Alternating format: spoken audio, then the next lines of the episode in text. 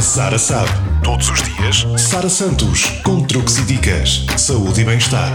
A Sara sabe. Para ouvir diariamente em FM e a qualquer hora em podcast.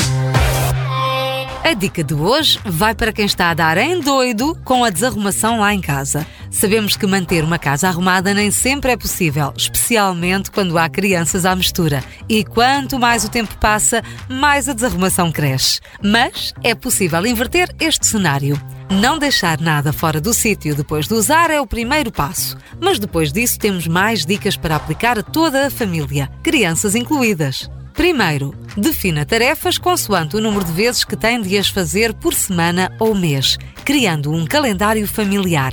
De seguida, divida as tarefas, inclusive com os mais novos. Fazer as camas, levar o lixo ou arrumar o material escolar e deixá-lo pronto para o dia seguinte podem e devem ser tarefas atribuídas às crianças. Depois, começa a destralhar. É essencial. Coisas antigas e sem utilidade só geram lixo e ocupam espaço. Quanto menos coisas tiver, menos tem de arrumar e de limpar. Outra dica é arranjar espaços de arrumação fácil.